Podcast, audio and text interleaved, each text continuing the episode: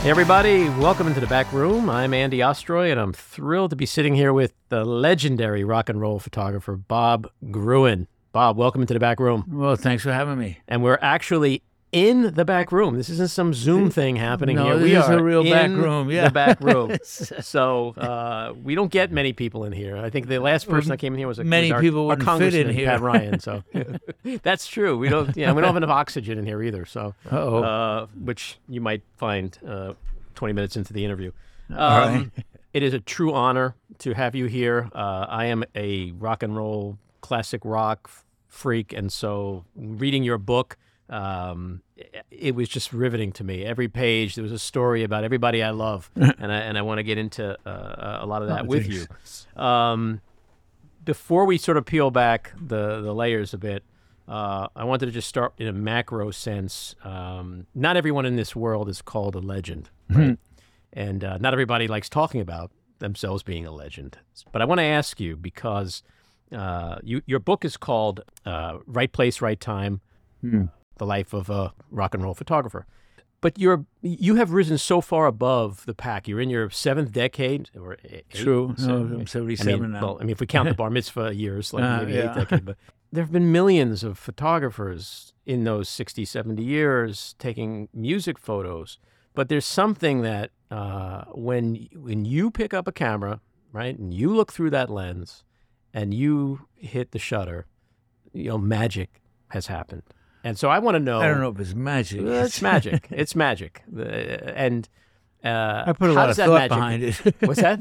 I put a lot of thought behind it. Oh, of course. It's not just magic. Well, no. The end product is magical in the sense of, not that it wasn't well thought out and you went through a process, but it's the process that I really want to understand. I mean, the title of your book is Right Place, Right Time. And in your book, you talk about getting a different angle, but there's something more, obviously. What is it, from your perspective, that when you're in a room with a subject, what happens? Well, I try to capture the feelings of what's going on and not just the facts.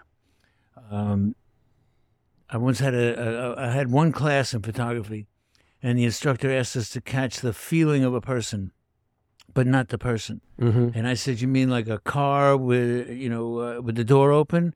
And he said, "Yes, if the radio's on and the engine's running." And I said, "You mean like a couch with a cigarette in the ashtray next to it?" He said, "Yes, if the couch is warm." So I've always tried to capture that extra, unseen feelings in the photo. And a lot of people, when they see my photos, say that they get that feeling and they almost feel like they were there. And part of it is because I relate to the music. I mean, I work in music all the time, and I relate to art musicians and to the music, and so I try to get that moment when everybody's screaming yay and nobody's thinking about paying the rent. Right. That moment of freedom. For me, rock and roll is all about freedom, basically the freedom to express your feelings very loudly in public. And that's what I try to bring across in my photos. It's not just the fact of the guy was there with a red shirt tonight, but what was he doing? And was he saying something? And can I capture that feeling in my photos? And you write in the book that your style is to just let people pose naturally, let them do things naturally. Yeah, I don't do a lot of give me more leg. No, I don't do that at all. I just have a casual conversation, basically. I wait them out. I wait people out until they're comfortable and they feel relaxed and they look good. And then I take picture.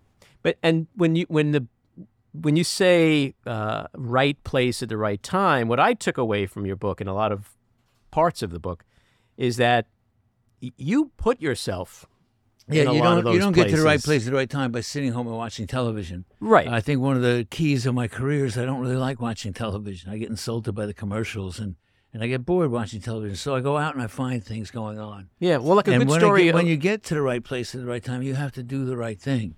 Right. Well, a good example of that is when you talk about, I think it's the Dylan's Rolling Thunder Tour, which had like a no photographers, because they had their own. Well, that was one time when I had to disobey the rules. But so you put yourself in the right place at the right time. It was not easy. I had to hide my cameras and literally tape film to my arms. Right. But my dad had told me that it was easier to ask for forgiveness than permission. Right.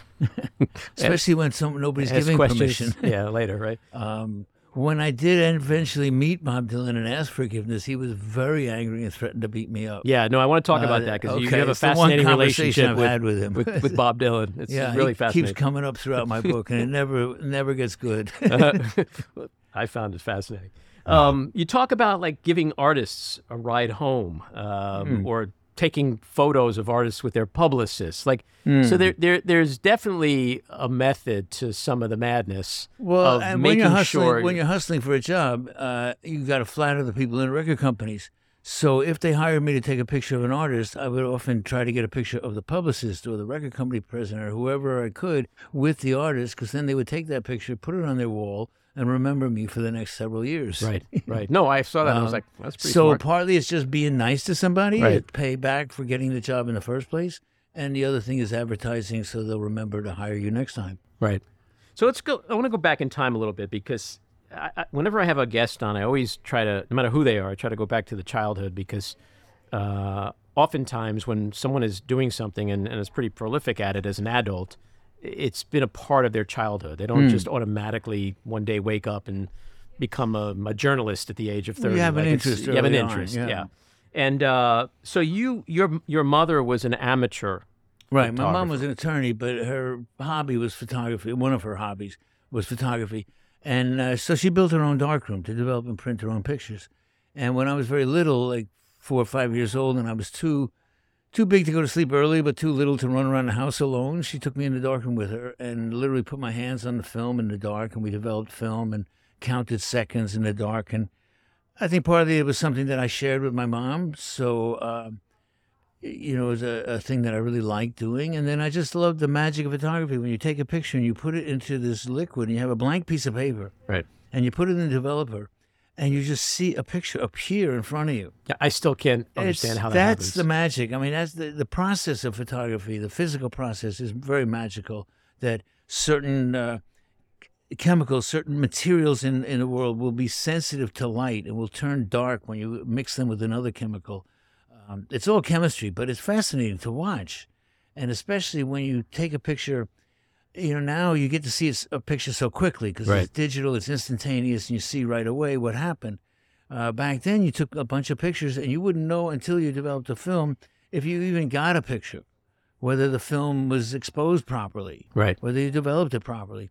Then when you made a print, then you found out, was it in focus? Was it the right moment, or was somebody's eyes closed or something like that? You didn't know that until you see it appear in the developer.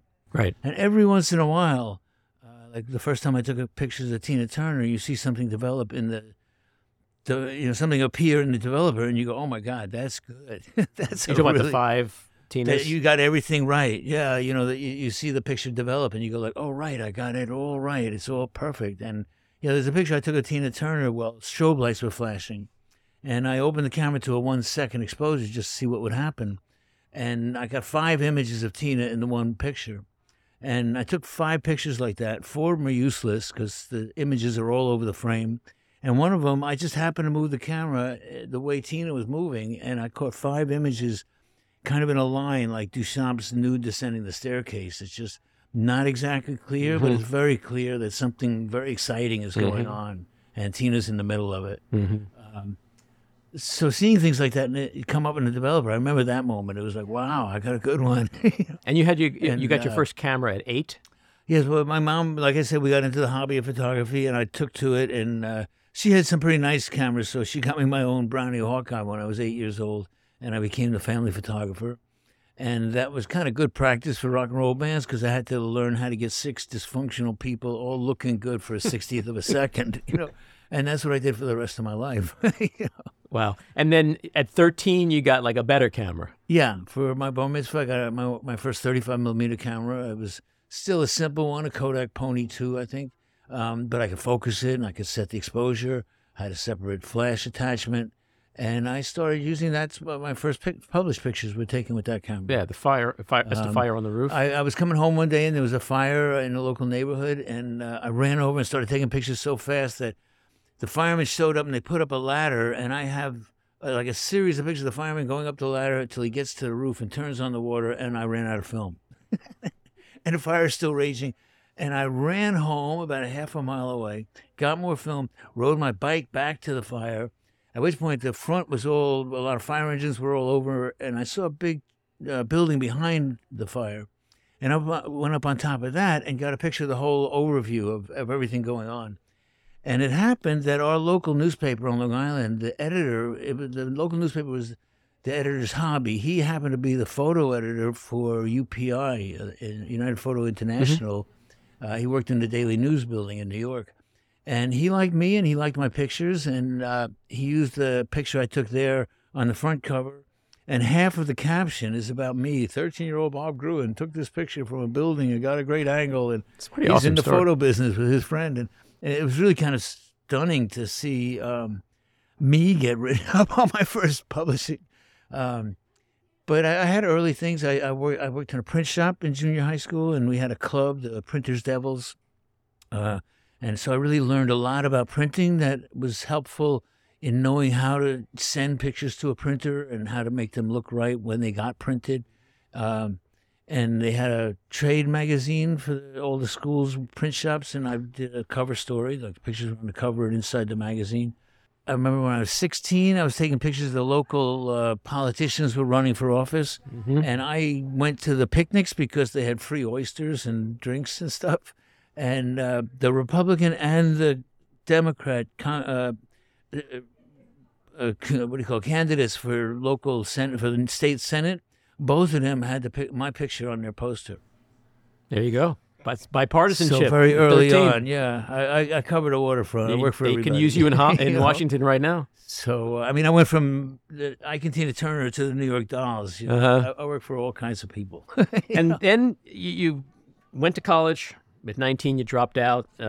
You said, quote, I wanted to take pictures, meet girls, and surround myself with interesting people and artists. Yes, I'd say exactly. You accomplished that goal. Yeah, my parents were really fixated on me going to college. They thought that I had to have a job, meaning a shirt and tie and an office like they did. I didn't think that was really suited for me. I tried a couple of colleges. It didn't really work. The last one was Baltimore Community College, which I basically went to because if I was in college, my parents paid my rent. And I found that one that would accept me. I got into huge fights with a sociology teacher who was actually friends with William Zanzinger that Bob Dylan castigates in a song. So I had huge arguments with this guy. And one day he said, you used to be in Greenwich Village smoking pot with those hippies. And I thought he was right. Well, you mentioned your parents. I left Baltimore. I came back to Greenwich Village, and I've been there ever since. Yeah. Well, there's a part in the book where you talk about how at some point your parents got fed up when I think you and a buddy were living on like 20-something Street or 40-something Street. Oh, we were on 46th Street. And they made you having an empty come home. Bottle of pot. Yeah. They made you come home and go to work for Nabisco. Well, they didn't make me go to Nabisco. I found a job because I went to a employment agency.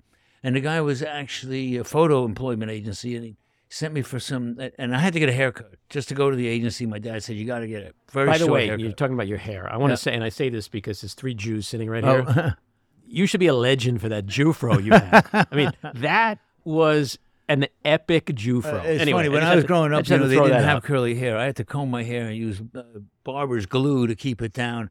For some reason this morning, I was thinking about the day a friend of mine who was a Henry Bendel hairdresser, and he told me to jump in his lake, wet my hair, and he cut all. I was straightening my hair for about 3 years in the late 60s just because it was so much easier to comb it, and I had to comb it. That was what people did.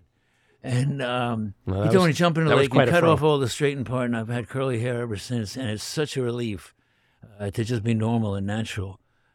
But they didn't do that when I was a kid. So, And so I want to sort of throw a few general questions at you before we go into the book and get into specific stories and experiences.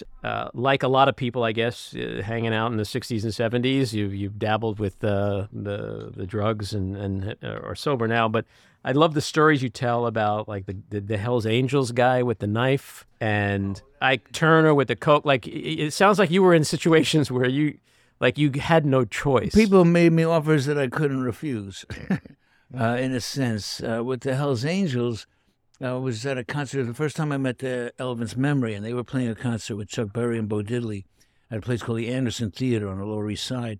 And the Anderson Theater happens to be on a corner of 3rd Street where the Hells Angels live. Mm-hmm. And they don't like people coming into their neighborhood and doing things without them being involved. So they basically came to the theater and got involved. And so they sort of came into the auditorium and they took over everything until they were backstage. And it was like, first there was 2, then 4, then 8, and there must have been about 50. And they just were surrounding this concert. Came backstage, the Elephants came off from the first set and came to the dressing room. I remember somebody lost their coat. Somebody had taken a leather jacket, and the Angel said, well, who's watching it? And there was some skinny roadie who was supposed to watch, and the Angel took that guy, threw him down the stairs, and said, he can't do anything. We'll watch out for you now. And they said, here, have some of this. And they stick a knife into a mayonnaise jar full of methamphetamine, known as speed, pretty pure because they used to manufacture it. And then he holds the knife up to your nose, blade forward. Now, you can't really refuse that. So you take a snort of this speed, and 3 days later, you're still awake, and you're telling this guy, this big bruiser at 3 o'clock in the morning, what your third-grade teacher said to you, you know, or other conversations you have when you're speeding out of your mind. Yeah, it was a funny situation. Yeah. And you and I, when I was reading your book, and I was telling Maddie and Jen this, I kept finding things where you and I have like we've orbited around the same things. It's kind of, it just is unbelievable to me how much we have in common and certain people we have in common. For example, you mentioned the Dolls. I worked with Phyllis Stein for decades. Really? I know her really well. I used to see Jerry come up. He would come up and visit her in our office. She was in marketing, right? And I was in marketing for years. And I'm a drummer. And he gave me one of the highlights of my life was when he gave me when he found out I played drums. He literally had sticks sticking out of his pocket. He goes, "Here." So I still play with his. Oh, really? Really? Jerry was the only professional musician who had any experience when the Dolls started. Oh, really? Yeah, he was the best one in the band. Yeah. Well, he's a hell of a drummer. And he was a really nice guy from the little that I was exposed to him.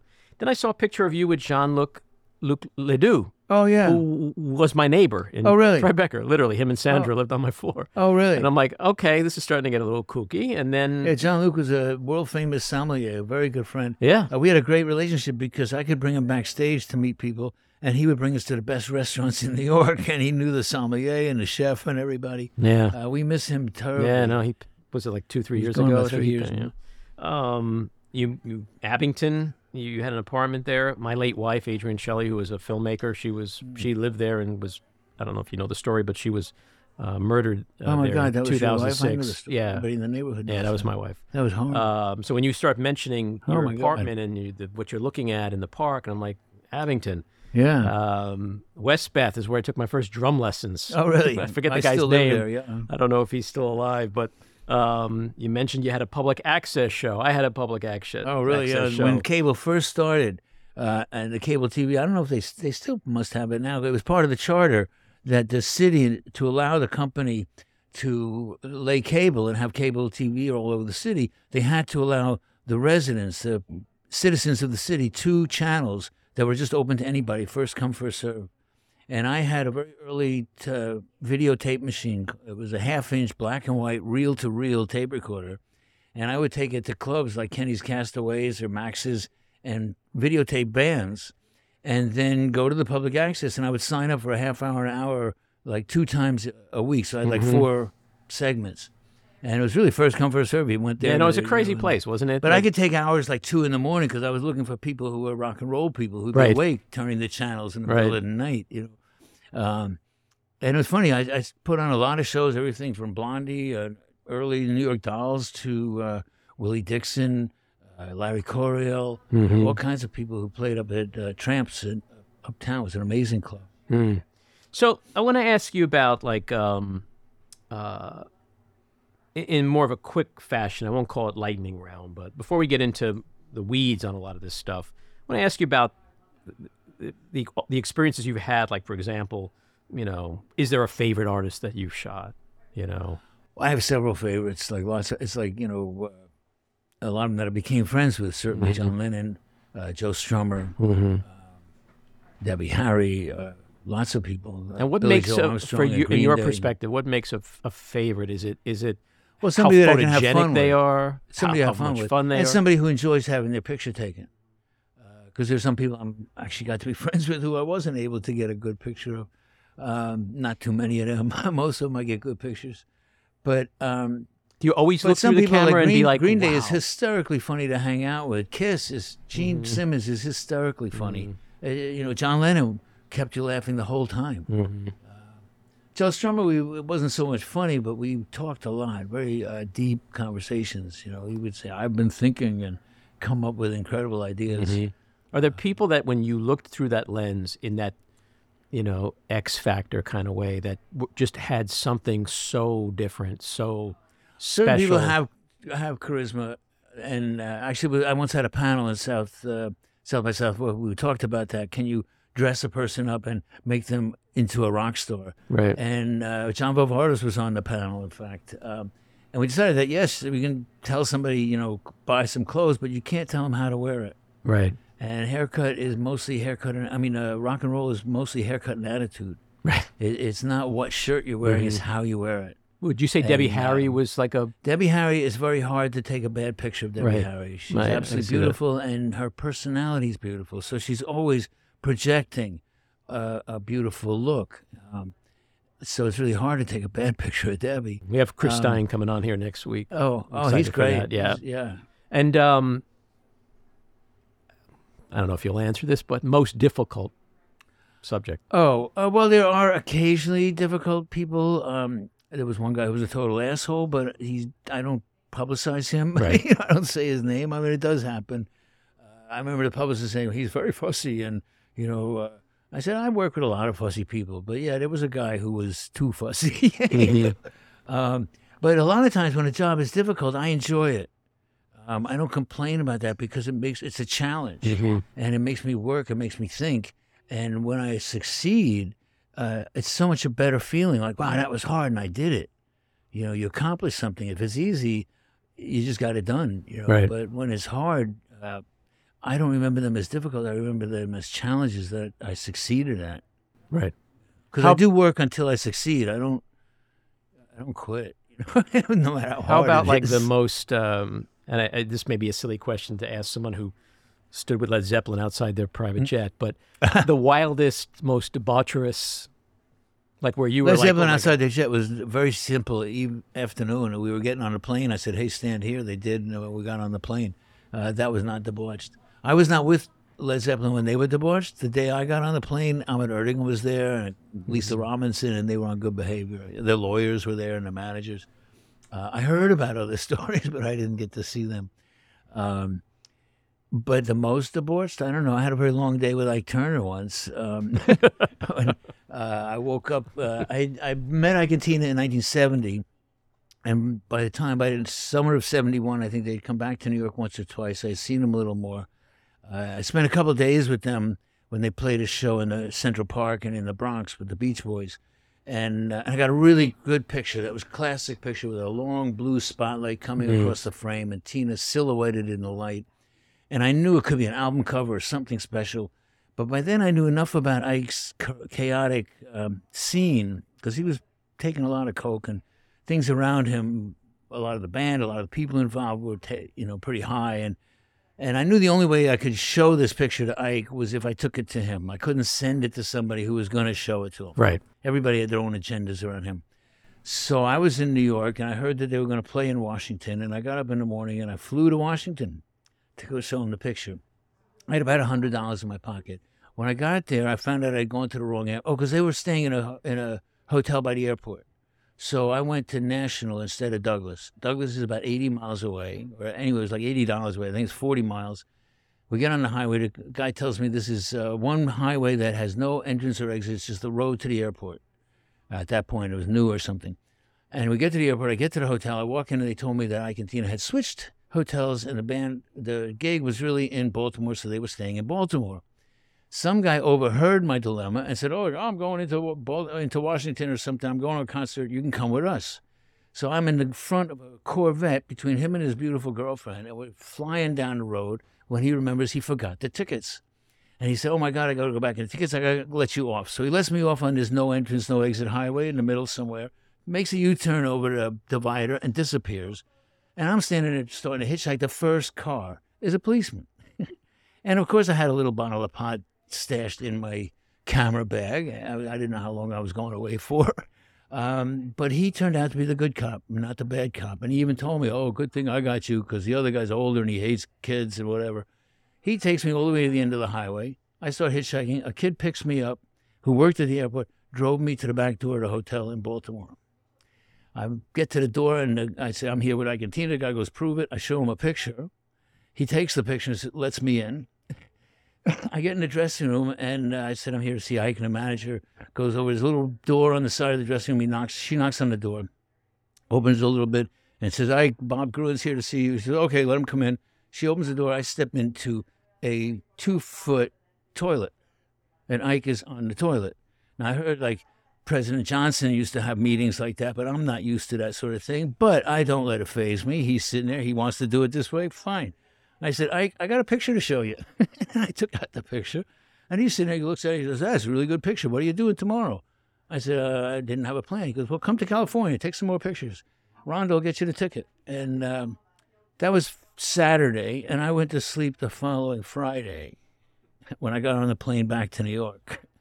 So that was a very long week. But during that week, on Thursday, I spent the afternoon with Tina. We went shopping. We dropped her kids off at soccer. We went to a grocery store. I have a picture of Tina with, like, 3 large loaves of Wonder Bread.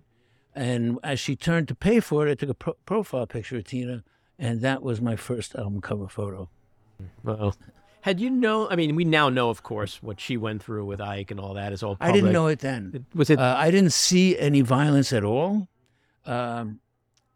I heard a little bit of a rumor about it, but I never saw any violence. I saw everybody was pretty obedient to Ike. Everybody felt Ike was in charge. He was extremely generous to everybody, so everybody really liked Ike. He gave people jobs, he gave people houses, he gave them cars, he saved them from boyfriends. He did whatever a person needed.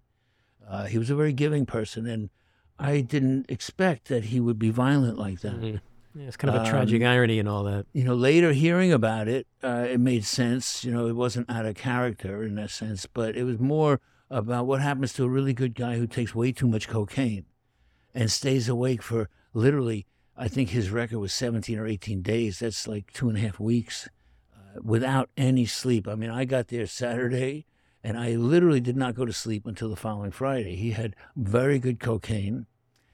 I didn't know anything about cocaine until I met him, but then I knew a lot about it a week later. Well, you became a connoisseur that week, didn't you? It took me a while to get over that, about 10 years. But I did eventually. And like I said, that was my first album cover. Mm-hmm. How about, I know you've been on a lot of tours with people. Favorite tour? Oh, favorite tour? Oh, I don't know. There's been a couple of good ones. The Clash, probably, because they're just really great guys to hang out with and to be with. New York Dolls, I did a tour with what we called the Dollettes. After they broke up, David and Syl put together another band with some newer members. And at one point, we rented a Winnebago in the spring of 70... in the fall of 75, and I kind of came along as road manager. We had a driver on the highway, but he wasn't good in town, so I had to drive to Winnebago in town after he crunched the air conditioner under a motel awning. You know, those things happen. And that was fun, kind of managing for a while. Well, you talk about being on tour with the Sex Pistols and the Dolls and some really dark shit. Sex Pistols was pretty chaotic. Jerry Nolan shooting up and all that. On tour with the Sex Pistols, I didn't know we were in the middle of a hurricane. You know how in the middle of a hurricane there's a blue sky and it's very calm and nice? Yeah. On the bus, we were playing Don Letts reggae tapes, smoking a little pot. Sid was drinking peppermint schnapps. I think I probably had some cognac. And it was pretty mellow. And then the door would open and these kids were like going crazy. And I remember one time we came to a club, pulled around the back for the sound check. The door opened. There was a bunch of press, like 3 press people out there with video cameras. And so Steve Jones cleared his throat and spit on the ground, ready to do an interview. And one of the press guys, run, they're spitting at us. And that was their story. They already got their shot. Boom, they were done. And I thought, But wait, nothing happened yet. You know? So for where I was, I didn't know how the world was reacting with such shock and awe, you know, at this rude new group, which I didn't think they were very good at all. But it also seemed very dark. You tell a story about Jerry and this, I think it's some kid who gave him heroin he didn't want. When Jerry and Johnny got into the dope around mid-'74 or something, they went really downhill. And that was caused the breakup pretty much of the Dolls because they would show up very late. They weren't playing very well. They were just nodding out. And when the bottom falls out, the band can't play. Especially, you know, the drums is the foundation. And when he's stoned, the music falls apart. And it came down, the Dolls were having trouble getting gigs. I mean, it was several factors because they were actually so popular that they would come out on stage and kids would go crazy and wreck a theater. They would stand on the seats and the place would get broken. So even though they were on the cover of lots of magazines, promoters didn't want to book them because their joints would get wrecked. It would be oversold and doors would get broken. And so it was hard for them to get a job. And then finally, Malcolm came after their managers quit in early 75, around January. And around then, Malcolm showed up and he wanted to, the band, he didn't want to manage the band. He wanted the band to wear his clothes. He made red outfits for everybody, different leather and gabardine and different materials, but all the same color, bright red. And he found out the band was falling apart. They had no management. They had no gigs. So he actually, I credit him with saving Johnny and Jerry's lives because he got them into a hospital and Arthur into an alcohol hospital, long enough to wear his clothes and play a gig. So he booked them a couple of gigs. And then he had the idea of them to go down south and play in places where bands didn't play. And that worked with the Sex Pistols. But with the Dolls, they went to the first gig was in a, Jerry's mom owned a trailer park motel where you rented out rooms and trailers. That's that kind of motel. And they had a big trailer that was like a double wide. That was a mess hall, you know, a cafeteria. And that's where the Dolls played their last show. They were supposed to play in there. Jerry and Johnny went to go and get dope. And they didn't like the dope they could find in Florida. And they said they had to go back to New York because they were addicted. They had to have drugs. And David told them, if you go back for the drugs are more important than the band, and the band is over. And he got back to New York 2 days later, and he called and told me, he said, well, they said drugs were more important. And for the rest of his life, Johnny kept saying, I want to be back in the band. Why won't David let me in the band? I said, because you're still a junkie. You know, who wants to travel with a junkie who's going to get caught at the airport, who's can't make a gig because he's trying to cop somewhere. Right. I mean, junkies are a liability. Yeah. So it was very sad, but that's what happened to the end of that band. Yeah.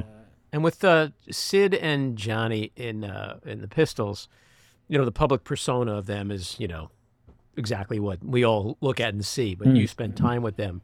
Was there any kind of sweetness to either of them or there's definitely a sensitivity to both of them. I mean, on the one hand, Sid was madly in love with Nancy, probably the only person who could be, but they were a couple and they loved each other. And on the tour, he talked about missing her a lot. He was 21 when he died. Yeah, I know. Crazy. You know, which was a year after the tour. He was 20 years old on the tour.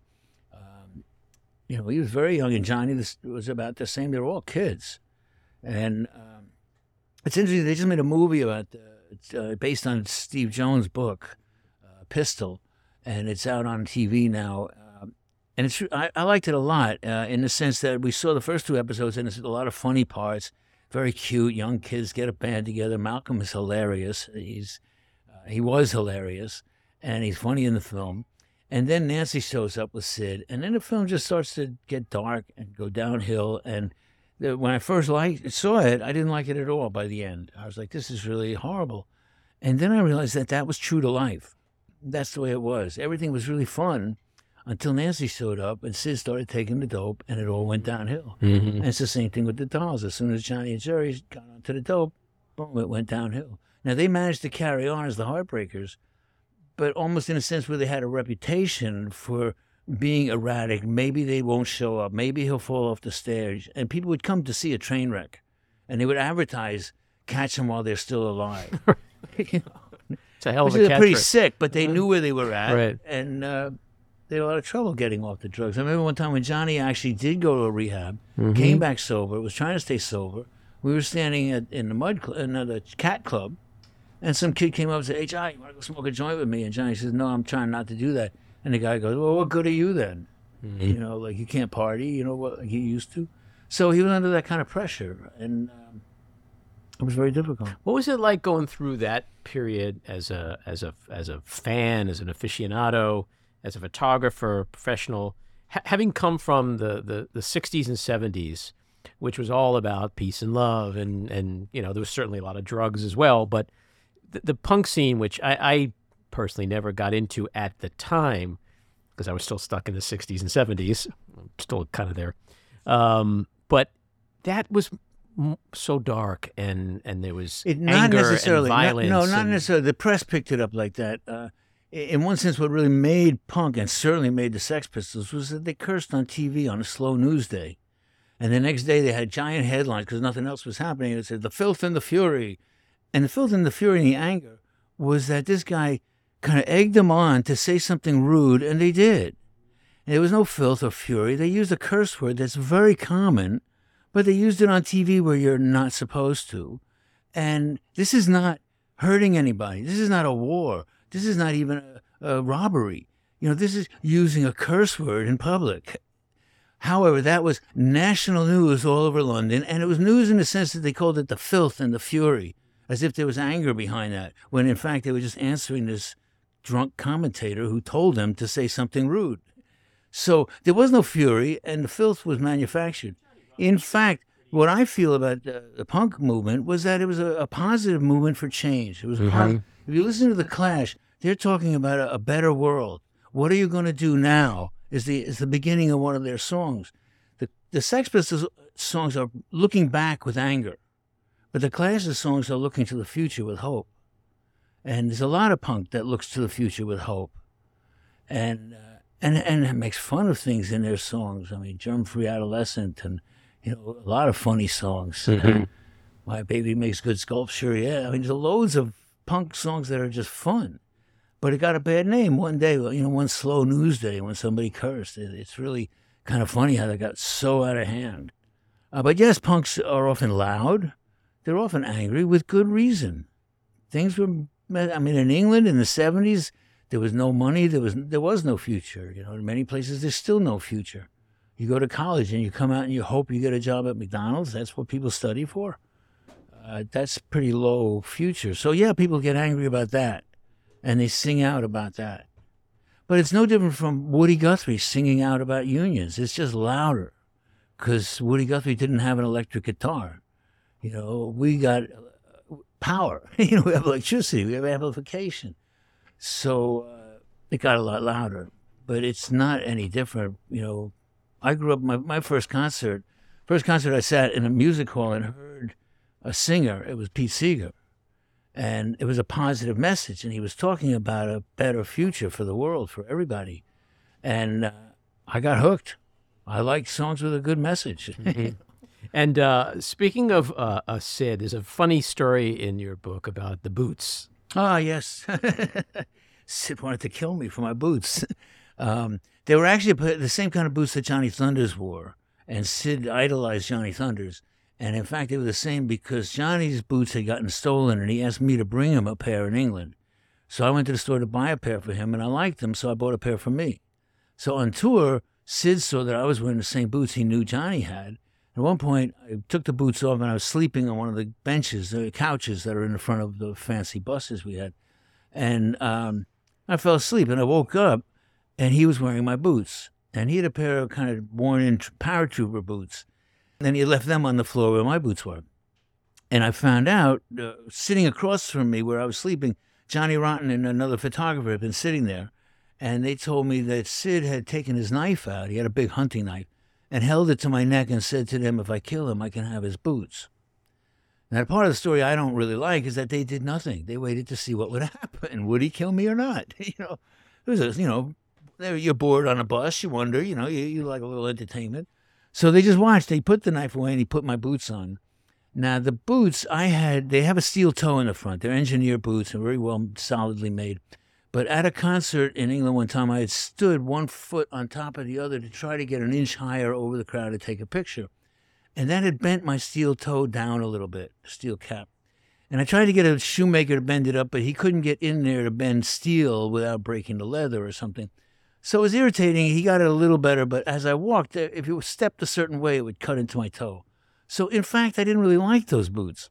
So when Sid said, "I'll take your boots and you can have mine," I said, "Well, let me try yours." And I put his boots on, and they were wide bottom for paratroopers to. And I remember swinging off the bus and jumping down about 5 feet and landing nice and soft and thinking, these are so much better than my boots, so much more comfortable. And the best part of the story is that in the next 2 days, each one of the band members, Paul and Steve and Johnny himself, came up to me separately and said, "Look, you know, we like having you here on the tour. Don't be intimidated by Sid. You don't have to let him have your boots, or you can't stay on the tour. If you want your boots back, just tell him, and we'll back you up, and you're on the tour. Has nothing to do with the boots." And I said, "Well, that's okay. Let him play with my boots for a while," because my feet were so much more comfortable. So on the last day of the tour, they wanted to buy American leather jackets, and we ended up in a big leather store in San Francisco. And I saw the exact same kind of boots, same brand and everything. And I said, "Hey, Sid, get yourself your own pair of boots. It'll be your size. You break them in for yourself." And he said, No, I want to keep your boots. They're already broken in, but I'll buy you a new pair of boots." So I got a new pair of boots, which were not bent in the front, and I still have Sid Vicious's boots. So if you ever see Paratrooper boots by Sid Vicious on the internet, you'll know that I'm very broke. Someday they'll be on eBay. eBay, right. Or my son will put them on eBay or something. Or they'll go to a museum.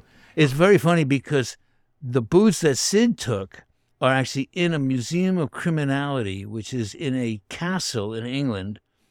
And it's with, theoretically, what was supposed to be Sid's necklace, although I don't think it's an actual one. But the boots are the actual boots that I was wearing that are now called Sid Vicious's boots, and they're in this museum of criminality because they consider Sid a murderer. Which, by the way, I personally don't think he did. I don't think that Sid murdered Nancy. I think Sid loved Nancy far too much. What do you think did happen? I think somebody else was in the room that night. And nobody knows. Nobody can prove it. Sid died in jail. They never followed up. He was never found guilty or innocent. Mm-hmm. And they just let it drop because it was just two dead junkies. They didn't care. Wow. So the intro of your book, I want to read something back. This is a quote. "I took my first concert photos at the 1965 Newport Folk Festival when Bob Dylan famously shocked the world by going electric.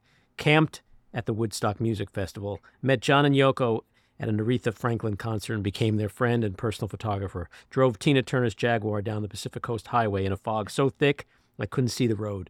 Was at CBGB for the birth of the New York punk scene. Became friends with the notoriously wild Keith Moon. Toured with the ever-colorful New York Dolls. Rode the bus with the Sex Pistols. Had a long and hopeful conversation with John Lennon 2 nights before he was murdered. Flew with Green Day in their private plane. Hosted Joe Strummer on my couch. Took the first photos of John and Yoko's baby Sean, and I'll never forget Debbie Harry kissing me on New Year's Eve, 1975 in Glasgow." I mean, I would say to Matt earlier, like, you're the Gump of rock and roll. Like, it's just... I get around. It's amazing. I'm going all fanboy here. I have no shame. These are my heroes. These stories... Like, I wish I could be a fly on the wall. You were the fly. I was, yes. I did that quite often. You have to be in a situation without attracting attention and not distracting from the situation.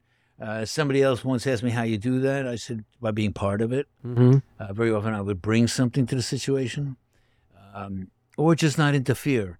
I had an older brother who was a major asshole, and I had to learn to avoid him, and that served me well for the rest of my life. So you never know what blessings you get, because for a long time I didn't like him until I realized, like, that was part of my training, you know, growing up with him. So... And I don't know, I get along with people. People said, how come John... One time I got a question in an interview with somebody who said, why do people like John Lennon or Joe Strummer call you up? And I kind of said, well, you'll have to ask them. I mean, I don't know why people like me.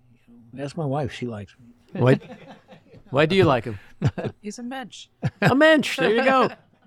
Thanks for mentioning that. I do the right thing as often as I can. Uh-huh. I try to be positive. I try to be helpful. But do you think the times were so different back then where, like, what I took away from your book is that, like, there weren't layers of publicists and people and reps and teams. And it was easier. Like, you could just meet John Lennon and he'd be like, "Hey, come over to my apartment tomorrow." Well, not exactly. He had a few layers, but I happened to be lucky and meet him for an interview, and they liked me and liked my pictures. But in fact, the first time I spoke to Yoko about that, and she told me to stay in touch with them, she said, we have many people that we hire to keep people away from us. Don't let them stop you. If somebody says you can't reach us, just wait a couple hours and call back.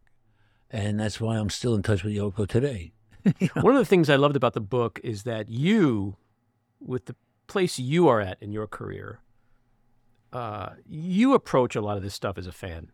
And you're not ashamed to say when you felt like a fan, or when you met, you know, oh my God, that's a Beatle, or when you met Bob Dylan, you know, even though the reaction... I was talking to Bob Dylan. It was weird. It sounds like you guys have like a great love-hate relationship. The first time I had any contact, he was walking out of the bottom line, and I saw him coming and knew he was going to have to walk past me. And I set my camera for about 5 feet, and I had a powerful kind of flash attachment. And as he came, I lifted the camera up, and when he was 5 feet away, I shot a picture right in his face. And that kind of thing is kind of annoying, I think, to a person. And I think he was annoyed because he came at me, he gave me the finger, and he placed it right on my cheek, and very softly. And I was like, oh my God, God touched me and told me to get fucked. Well, you say, so it's really kind of weird, like, which I thought was very funny. When I met him in Berlin, I thought like, oh my God, I met God and he wants to kill me. Right, exactly. Which actually, in my mind, made me a lot stronger, because after that I had no heroes. There was nobody I could look up to or be protected by. I had to believe in myself. Mm-hmm. And that's a good lesson, to know that you're on your own, and you can believe in yourself and deal with whatever. But it gets back to what you were saying before about, you know, putting yourself in the right place at the right time. Well, you got to get off the couch and go out. Like he did. Dylan was coming at you. You wanted that shot. You didn't say, Mr. Dylan, can I take that shot? That wouldn't have worked. Huh? Like I say, it's easier to ask forgiveness than permission. That's right. You know? And so I want to talk about... John and Yoko. I want to preface it by saying I'm a huge Beatles fan. That's normal. And well, one of the things we do here every week with a guest is we ask them who their top five musical artists are of all time. And it's surprising and a little saddening that not a lot of people say the Beatles in the top five. Well, it's only more than 50 years ago. Yeah. So, well, but I mean, like, to me, there's the Beatles. Most people are under 50. Then there's everybody else, right? But, well, in a sense, yeah. And there's also the Rolling Stones, but even in the 60s, especially in the 60s. Well, the interesting thing with the Stones is that they're playing 50, 60 years now, but the Beatles basically did everything the Beatles did in, like, what, 7 years? Like, that's the creating. Well, they got so complicated, it would be difficult for them to play. And once the Bible fanatics were threatening their life, you know, they got after John... was quoted about saying that they were bigger than Jesus, and that was misunderstood. They got a lot of death threats, and they were afraid to go out in public. And they got very complicated in the studio to the point where they couldn't play live the kind of music they were playing without an orchestra. And in those days, bands didn't have orchestras. Nowadays, they do. You know, I remember when I saw The Who, the first time I saw The Who, I was stunned that it was just three people playing the instruments and one guy singing, but the three people playing the instruments were making so much music. And then 20 years later, and I think in the late 80s, I was sober. I went to Madison Square Garden with my agent, and who had not just the three guys, but they had a horn section, a choir, extra drums. And I turned to my agent and I said, it really is an orchestra. I was so drunk, I thought it was just three guys. Yeah, well, it's like, I'm a big Hendrix fan. Back in the day, you know, you listen to Hendrix and then you realize it's Noel Redding and Mitch Mitchell and Jimmy, and that's it. It's just a couple of guys making all of that sound. Yeah, incredible. Yeah. You have a funny Hendrix story. That I ran into him. Yeah, actually, it was that Tina Turner picture. My first day I printed it really big. And I was going to bring it to California to give to Tina, so I made a big print. And I came out of the subway at Sheridan Square, and Jimmy had a studio that was on 8th Street, and you walk across Christopher Street to Bleecker Street, was where there was a great soul food restaurant called the Pink Teacup. And he was crossing Sheridan Square as I came out of the subway with this giant picture, and I just took it upon myself. I wanted to show it to him and maybe work with him. And so I literally followed him down Christopher Street. He went into the restaurant. I stood outside for a couple of minutes. Do I bother him or not? Because people hate being bothered when they're with friends having a lunch or something. And I thought, well, yes, I do. I'm going to do it. And I took the picture out of the wrapping, and I walked in. I held this picture up, And I said, I'd love to show you this picture. And he looked up at it. He said, wow, that's a really good picture. And I said, well, I'd like to take your picture. And he said, well, we'll meet again. And he lied. He died about a month or two later. Yeah, wow. That's an incredible story.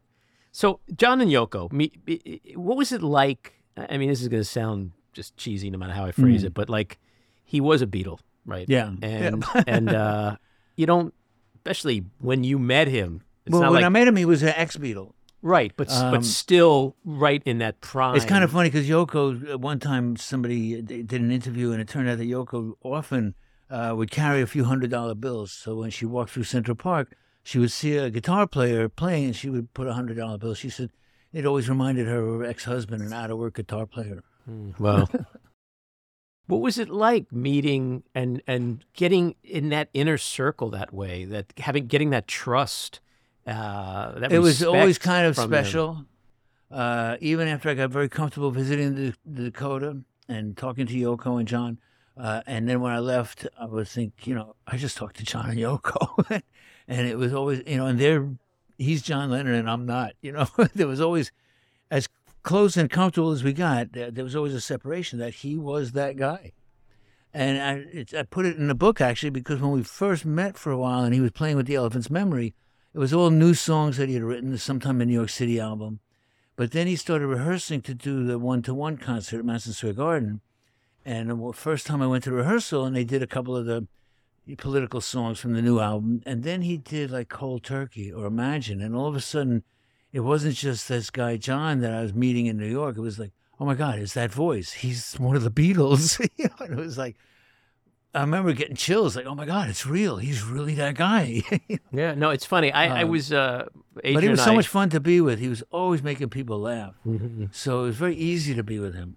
And I was in Liverpool on a vacation with my late wife, and we went to, we took this 2-hour tour all over Liverpool. It was like the Beatles tour. Private black taxi, this woman drove us around. We went to the Forthland Road, home of Paul McCartney, when it was like 15 to 24. Right. And we're standing there, and it's a tiny, I don't know if you've ever been in that place, but it's literally the living room was about this big. Big window that looks out on the street over there, fireplace over here. We went to John's house, and where the Beatles rehearsed, and it's amazing that 4 people could fit in the room, much same less with equipment. So in his living room, there's a framed black and white photo of John and Paul sitting on the floor, cross-legged, with guitars, and they're clearly working out a song.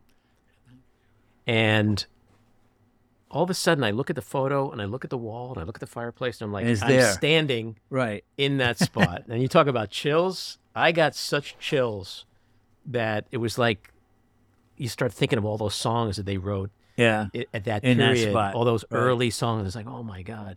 But the thing that I loved that you did in the book, which is something that's always fascinated me and interested me, is it's John and Yoko, John and Yoko, John and Yoko, and it's John and then Yoko, right? You sort of broke that out, and you describe Yoko in ways that a lot of people either don't know, don't care to know.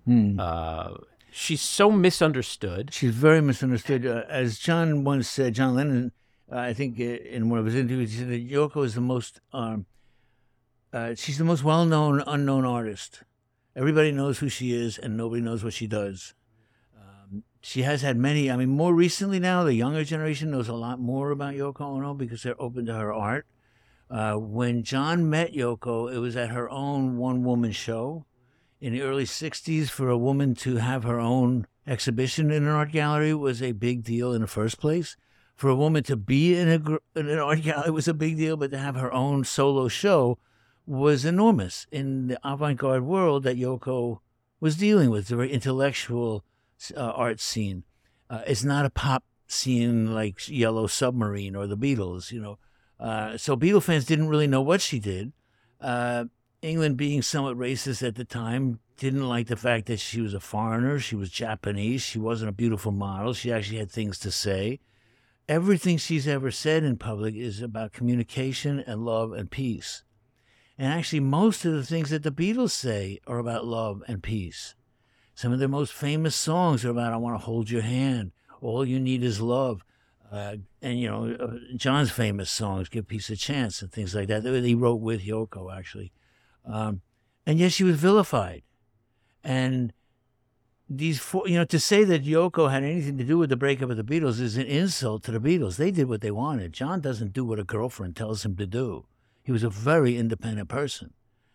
He was with Yoko entirely by choice. If you listen to anything he ever said in an interview or any of his songs, Yoko was his grounding. I mean, John actually said often that John and Yoko was one word, that they were a team. They were the other half of the sky, you know, that they were and most of my pictures, they're touching each other. They're so in touch that they're literally physically touching. Well, the stuff like the Hit Factory and the dancing photos and just they were very much in touch. There's a love story there that I don't think people understand. And what was funny, actually, about John and Yoko is that when I first got to with John and Yoko, some of the guys that were hanging out with Elephant's Memory, everybody said, let's get John out for drinking. Let's have fun with John. Forget that woman. He doesn't need to be home with her all the time. And people thought Yoko had something to do with the Beatles breakup and all kinds of reasons. They just hated Yoko. Mm-hmm. Then John took off. He got, after the concert and after the record, the Political record came out, he got pretty bad reviews. They played a rollicking rock and roll concert, and everybody was expecting the Beatles, and they hated the music that they were playing. And Yoko sang half a dozen songs, so the critics hated it. The album didn't sell well, and John got very drunk. And then Nixon was elected, and John got even drunker and embarrassed Yoko very much. And so Yoko finally said, look, if you're just going to be drunk, go do it somewhere else. Go to California, you know. And that's what he did. And in fact, he got very drunk. And at one point, the boys called up Yoko and said, we need help. And she said, you wanted him? You got him. And she wasn't going to take him back until he sobered up and wanted to, you know, was aware enough to come back. And that took 18 months. But you read about May Pang and that whole period, like being around them. Did you ever sense that, like, this girl's got an eye on John? Like, did you ever sense any of that? No, John, May was John's secretary, John and Yoko's secretary, and John is not the first executive to sleep with his secretary, and it's basically like that. You know, Yoko knew that John was going to be randy and drunk and do whatever he felt like, so she actually asked May to keep an eye on him. To try to keep from getting in trouble, which she did a very good job with. She had a very hard job, and she did it very well. But there was not a love story. When her book came out, she calls her book Loving John. She doesn't call it We Were in Love or Our Love. She calls it Loving John because that's what she did. It's not what John did. He wrote songs about Yoko. He didn't write any songs about May. He wrote several songs about how desperately he needed Yoko. Well, you wrote a line in the book.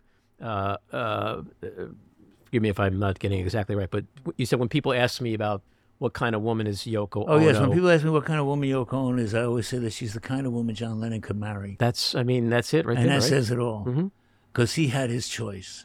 I'll tell you that. And so if you like John Lennon, if you love John Lennon, if you admire and respect John Lennon, Then you have to listen to what he says. You have to learn about Yoko. When I first met Yoko and I saw her singing in the studio, I had no idea what that noise that she was making was about. And when she played at Madison Square Garden and 15 of the 20,000 people booed her, I really didn't understand what she was doing. But a year later, she took me to Japan, and I saw an audience in Japan cheering and understanding the emotion of her vocalization. That no, she's not singing in any sense of singing. She's using her voice similar to the way her friend Ornette Coleman uses his saxophone. She's expressing her feelings orally with sound, but not singing. She's making emotional sounds. And then it makes a whole different thing if you listen to what she's saying. And then over the years, in the 80s, she started performing. The last couple of times we saw her, it was amazingly emotional. She was like, what, over 85 or something. Last time I saw her play with Sean, she was in a wheelchair. They got her up to the balcony. I don't know how she made it down. They have a rickety stairs in the Irving Plaza, the back stairs from the dressing room to the stage. It looks like it's from 1890. It's this old, narrow, little crooked stairs. So anyway, she made it down the stairs, got on the stage. They gave her a microphone, and her voice bounced off the back wall. I mean, she could still definitely put out her emotions, and it's very impressive once you learn what she's doing. And a younger generation has, you know, they booed her at Madison Square Garden, but years later, probably 10 years ago, I think, or 15, I lose track of time now that I'm older. But a while ago at the South by Southwest, she did a show, and it was 1 o'clock in the morning when she was doing her encore. And after the third encore, this entire room full of maybe 1,500 young people was cheering for more. That warmed my heart, because I saw her take a lot of abuse over the years. And to see people actually appreciate what she's doing and how she does it was really coming around. You know, when somebody's ahead of their time, they have to live a long time for people to catch up. Well, it's like, you know. And luckily she did. She was 90 years old 2 weeks ago. Yeah, well, there are people, you know, when it comes to art, people sometimes, if it's not simple and it's easy and accessible and poppy and all that, like, you know, I'm sure someone said to Mr. Picasso, the eyeball doesn't go over here. Oh, you know what I mean? Well, like that kind of stuff. Exactly. People don't, you know, they talk about how he was not respected when he started out and how people like Van Gogh never sold a painting in his life. But the reality of that is, yes, he was made fun of. Yes, he was ostracized. I remember when Andy Warhol was a laughingstock. Silver balloons floating around a room that he called art, a Brillo box that he signed. Who would do that? And now he's a genius, you know. And yeah, so it took a while for people to catch up on Yoko, you know. But John liked it from the beginning. And the thing that people don't understand about Yoko, because in Japan, when you take a photo, people are generally serious. You don't smile. You don't say cheese, because life is serious. And so you don't appear smiley for no reason. So that's the way Yoko grew up. So when there was pictures of her, she was generally pretty no expression, pretty serious expression. And so people think that she's serious, but you couldn't live with John Lennon if you didn't have a sense of humor. Yoko can be as funny as John was. I mean, sitting with the two of them, you're just laughing back and forth. It's like he said something, she said something, he said something. You're just laughing the whole afternoon. Yeah, I think it's one of the most misunderstood love affairs ever, in my opinion. Yeah. When my wife died, I started a foundation which supports women filmmakers. And when we had our first benefit, I wrote a letter to Yoko, and I was like, well, I know where she lives, right? It's not that difficult to find her. She personally read all her mail. I sent her a letter, and I said, you know, I'm going to get straight to the point. You and I are in a very small club. We both were married to 40-year-old artists, kind of on a comeback, who were murdered in New York City. That's a really small club. And I would love you to come to my benefit, and I would love to introduce you to the crowd and just have you be a part of it. And her assistant at the time sent me a letter, an email back, and said, and I remember walking down the street looking at my BlackBerry at the time going, from Yoko Ono's assistant. I almost died. And she said, she got your letter. She's really appreciative of it, appreciates everything you said. She'll be out of the country that date, but she wants to send you. And she threw out a number, which was unbelievable, as a donation. And she did that for years. Years later, when I directed and produced a documentary about my late wife called Adrienne, which is on HBO Max, if you want to watch it. Adrienne and I danced to Oh My Love at our wedding. Oh. And I wrote again to Yoko, and I said, I can't imagine making a movie about my life, my wife's life, her death, our wedding, and not use that song. But, you know, that's, you know, we have our small documentary budget. Yeah. And she budget. Was, I won't tell you what she did, but I will say that she was incredibly generous and made it doable, and we got that song and got it for a song, and it was incredibly meaningful to me, and all of that showed all me that the kind of stuff Yoko does was. Things like that constantly, mostly anonymously, or she would be inundated, or she is inundated, but she'd be even more I mean, John and Yoko did things like when all the hippies hated the police, but they realized that the police were protecting us. And they bought the policemen 100 bulletproof vests. Later in the 80s, one of Yoko's bodyguards was a policeman whose life had been saved by one of those vests. Well, you said something about them, which I want to find here. It was to the effect of they weren't against anything. No, John and Yoko were very positive. One time I had a conversation with Yoko about that. They were not against the war. They were in favor of peace. You know, John also, as far as politics, he felt that as an English, a British person, it was not his place to tell people who to vote for, to interfere in that sense in American politics. But he constantly told people to vote, to think about what they were doing, and to go out and vote. So they were always trying to be positive and not negative. You know, instead of no more war, it was yes to peace. What about the photo?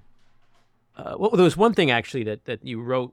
I literally was sobbing when I read it, and that was when because I been in that space is when, I think you said 2 days after John died, Yoko she published a piece. And he said, now Daddy's everywhere. Oh, right, when she told Sean that, told Sean that his father was gone and wasn't coming home, and Sean said, now he's everywhere. Right. It is. What a profound thing to say for a 5-year-old. Yeah, for a 5-year-old. Sean's pretty profound. I mean, he grows up that way.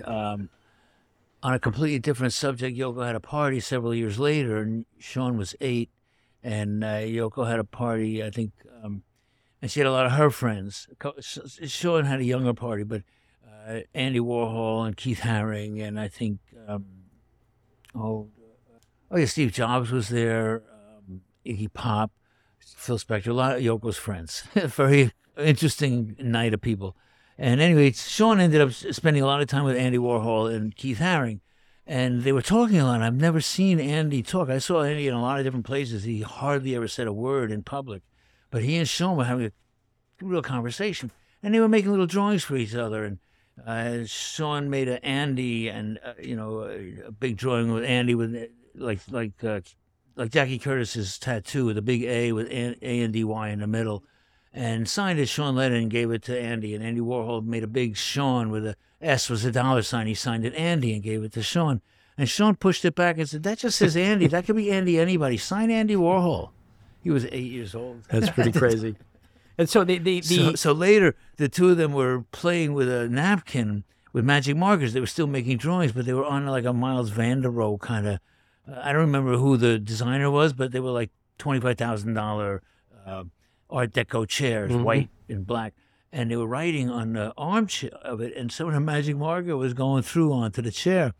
And there's a party, and people are all around, and I was facing them, and Yoko was very kind about it. She kind of turned her back to them and faced me and said, is Sean making trouble over there? And I said, no, but I think his friends are. And then I said, I've never seen Andy Warhol so in conversation with somebody, and, been talking to Sean. He's 8 years old. And Yoko said, well, he found somebody on his own mentality level. That was a funny story. There's a lot of jealousy between artists, Now, you've taken, to say the word iconic is not even enough of Lennon. I mean, the peace sign at the Statue of Liberty, the New York City T-shirt. I mean, those two photos are everywhere in the world. You cannot take 10 feet. Around. They get around. And I don't want to, I hate to say the word favorite because there's such sadness and tragedy attached to it, but the most poignant photo I think you've taken is of Yoko setting up her photo with the glasses. That was a very, very, very difficult time. But it's an amazing photo. It's such an amazing photo because it's just you're watching her in her process of grief. It's one of the very few pictures of her actually doing her work because so much of her work is mental, just her typing statements and things. But she called me up in the morning and asked me to come and help her take a picture. And then when I got there, she said she was going to take a picture of John's glasses on the windowsill. And could I light it so we had the glasses would be backlit, that we had some light and everything would be bright, even though the light was coming in from the window. So I set up a light to light it from the front. And then when she took the glasses out of a cabinet in a box and unwrapped them, we were both crying. Just being in the presence and seeing the glasses with John's blood on them. And the glasses are actually broken. It's a very dramatic moment when he was shot and the glasses were broken and there's his blood on them. And she handled them, I think, with gloves, and we put them on the windowsill. And then she started telling me how she wanted the picture to look. And I said, well, you know how you want it to look. Let me give you the camera and you look through the viewfinder and just take a lot of pictures of what you think you'd like it to look like, and then we'll pick out a good one from the ones you take. So then she was taking the picture, and suddenly I had nothing to do. I'm not usually in that situation. So I was watching her take, so I took my other camera and said, well, I better take a picture of her doing this. And it turned out to be, like I said, one of the few pictures of her actually at work creating. It's an incredible photo. What she created is a very, very powerful image. When we made some prints, the first prints we had, one of her assistants came in and we showed it to him. And at first he said, what is that? And then he, in shock, he realized what he was looking at. And he was horrified.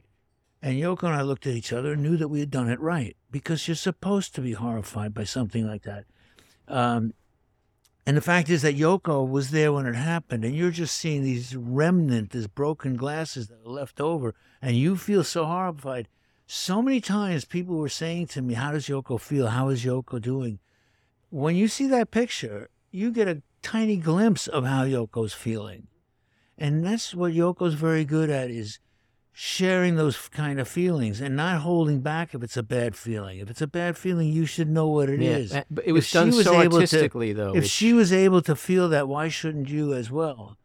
She had an exhibit where she put the bloody clothes. They gave John's clothes back to her in a paper bag.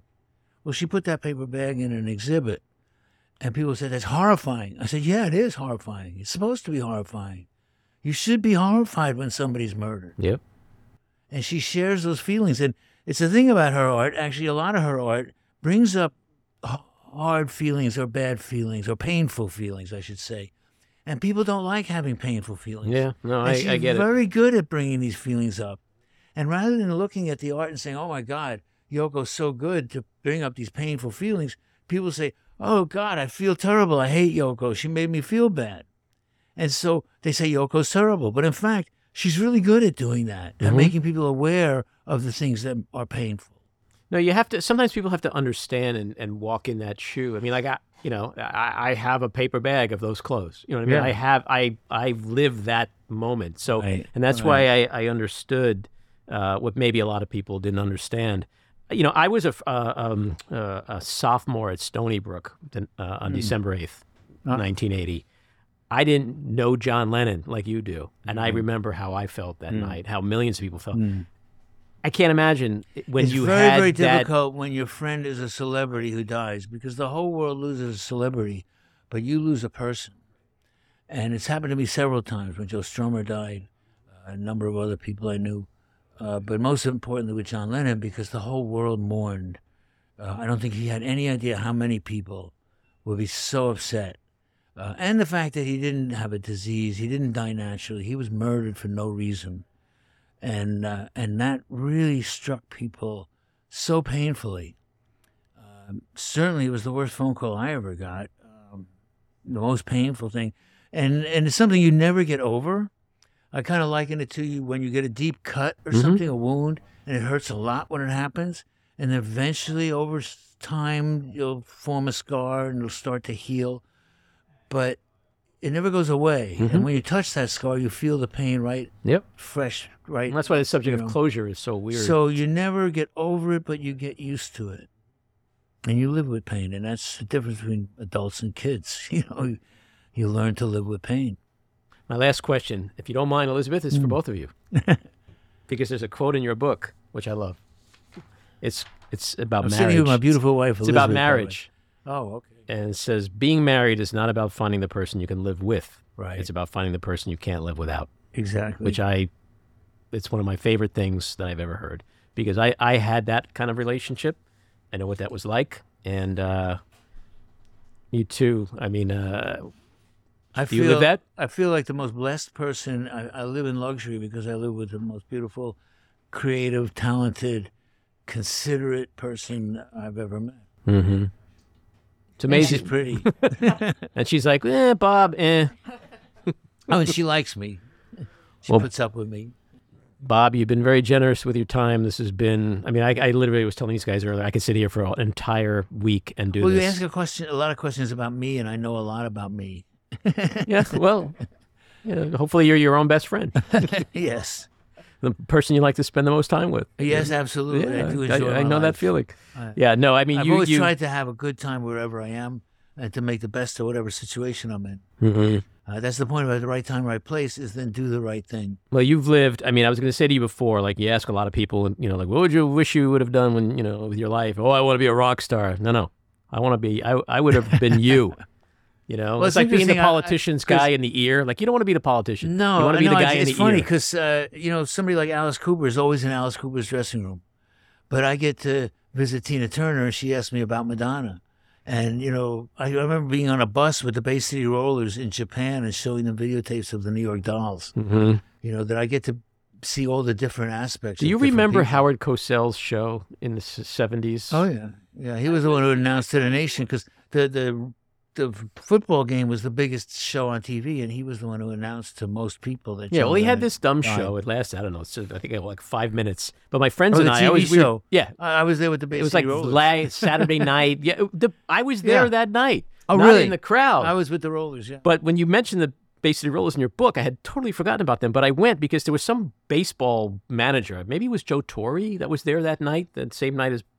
And so we went because we were teenagers. Yeah. And Charo was there. Charo was there. Yeah. I followed her up the stairs. One of them. She kissed me. That was a good moment. She came out of the dressing room, and everybody was like, "Charo, can you sign this?" And I said, "Charo, I don't have a pen. Can you give me a kiss?" And she goes, "Sure, Gucci, Gucci." And she gives me a kiss. I don't think I've watched that.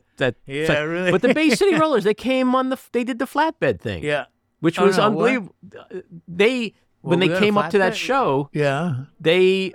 Unless I'm imagining this, didn't they do this? Didn't they copy the Stones? I don't remember to get into that. Happened, but I don't, yeah, no, I'm going to look that up because for some reason that memory sticks in my head. There are many things I don't remember, but luckily I can probably thank Ike Turner for that. I can go back, yeah, possibly, but I can go back and look at the pictures because I did take pictures of the whole thing. Yeah, I was very lucky to connect with the Bay City Rollers. I made more money with them than any other band I worked with. Wow, yeah, you said that in the book because they did special magazines just about the Rollers. Wow. Like I would sell 3 Rolling Stone pictures or 2 Debbie Harry pictures and 47 Bay City Rollers. That's a true or false question you can ask people like at parties and make bets on and make a lot of money because nobody would believe that. The Rollers were the only other band besides the Beatles that had a mania. The Roller fans were called Rollermania. Other bands have like Bieberites or whatever they call them, you know, Biebs. There was a fan name for other people, you know. But only the Bay City Rollers and the Beatles had a mania. Wow. And they did. They had thousands of kids outside screaming, passing out. They would scream so much they would hyperventilate and keel over. But they were 13. They were little, and we could pick them up and carry them out. Well, you're going to have to come back. They were fun. This was not enough time, at least from my perspective. I could do this for hours with you. You've been unbelievable. Well, it's my pleasure. And I love coming to Rhinecliff. Nice to meet you, Elizabeth. And there's a very cute back room. I remember reading about it and how successful the station is, which is, look, it works. Well, thanks again, Bob. All right, thank you. That's episode 47. If you like what you've been hearing, and even if you don't, let us know. We appreciate the feedback. You can leave us a message at 845-307-7446, email us at backroomandy@gmail.com, or tweet to me at Andy Ostroy. And when you listen, please take a quick moment to rate and review. It's very helpful.